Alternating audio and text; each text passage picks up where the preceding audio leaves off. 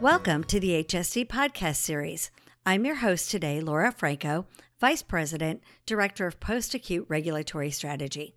Today, I'm joined by Beth Lori, Compliance Director and Corporate Compliance Officer for Life Care Services.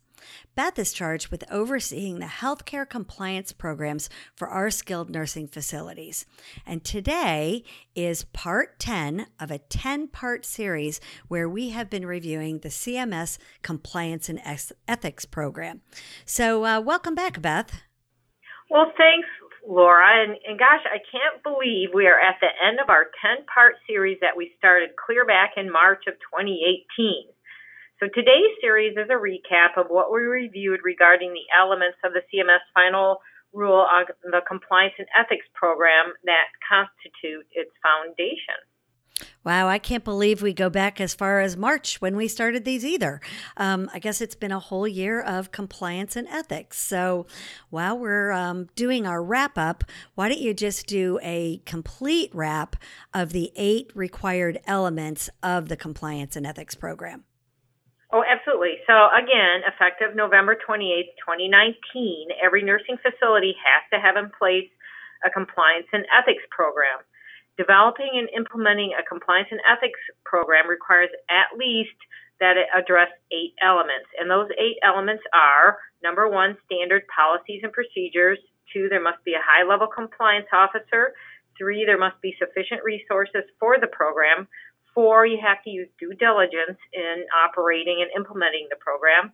Five, you have to have effective communication. Six, you must take reasonable steps to achieve compliance.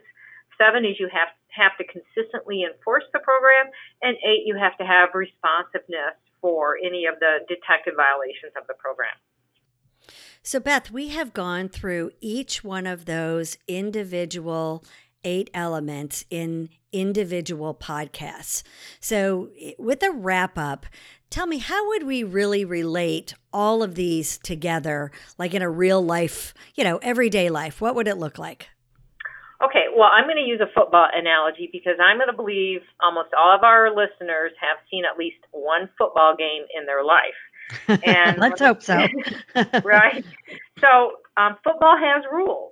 And these rules are called standard policies and procedures in the compliance and ethics wor- world. Football has a coach. The coach in compliance and ethics is the high level compliance officer. Football needs sufficient resources for like training, uniforms, medical care, and salaries. Likewise, an effective compliance and ethics program needs resources for training and education, third party audits, investigations, anonymous reporting system if, if you go for that, and staff to administer the program. Football needs to exercise due diligence to make sure the pl- players have not been suspended. Similarly, the compliance and ethics program needs to make sure its staff, vendors, and volunteers have not been excluded from participating in federal health care programs. It does so by checking the exclusion lists that are available on the web.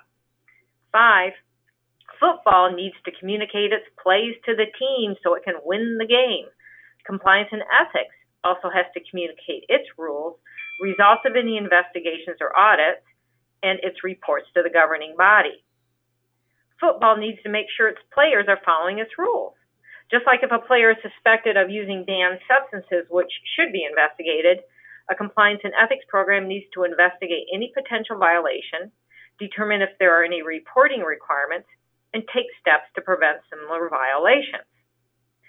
The football referees also must call fouls when they see violations of the football rules. Usually, when we don't agree with their calls when it's called against our team, that means they probably are consistently enforcing the rules. The same thing with compliance and ethics program. HR needs to be consistent with how it enforces its disciplinary authority for violations of the compliance and ethics program. And last, football needs to take swift action if one of its players violates a rule. Waiting too long to do so um, indicates that maybe the violation isn't being taken seriously. Likewise, being slow in responding to a report about a potential violation of a compliance and ethics program sends a message that the compliance and ethics program may just be window dressing. Oh, so that's a really, really good analogy. I wonder if on Super Bowl Sunday, if anybody will look at me strangely when I call the coach uh, the compliance officer. and and it's a good chance for me to just uh, give you a plug for my team. Go Bears! oh, oh, ha ha. Well, um, that might have to be investigated, Laura. Any, anyway. Um, anyways, I, you know, I want to thank all of our listeners for being such a great audience. It, it has been a year long worth of our podcast, which lots, lots of information. Um, and I also want to let people know that Life Care Services has already prepared a model compliance and ethics guide with policies and procedures for the communities with skilled nursing facilities so I would get going on that. Contact your assigned analyst so you can, you know, start implementing and learning it and get it up and running. Um, November 28th, 2019 is going to be here before you know it. Absolutely. And, and I think we have uh, one more thing to tell our listeners, Beth. Um, if I recall, during our first podcast when we did the introduction, we said that if anyone um, attends and listens to all 10 of the podcasts, they're going to receive a certificate of compliance from the LCS compliance program. So, that, is that, that correct. Okay. Okay. So so we've we've stretched that out a little bit longer. So the goal is for everyone to listen to them no later than January 25th, 2019. And at that point, we'll be uh, kind of taking a uh, a virtual roll, and I'm using my uh, um, air quotes there, a virtual roll call of uh, those folks who have completed all 10 podcasts, and we will make sure that we get a certificate out to them. And, and Laura, I just want to let you know that certificate is a dandy. Anybody would be happy to receive it.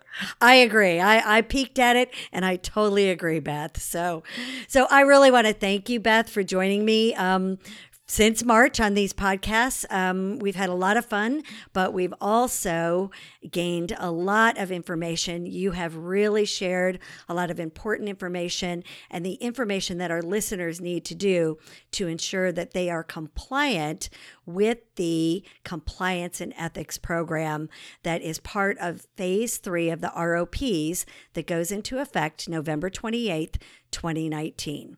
So we're going to conclude this uh, program today and conclude the series. So thank you again, Beth. You're quite welcome. Legal disclaimer. Life Care Services LLC is not engaged in rendering legal advice. Therefore, any information provided in this podcast, although intended to be correct, is also not intended to replace or supersede the advice of your legal counsel. Also, thank you to Ben Sounds for the music provided in this podcast.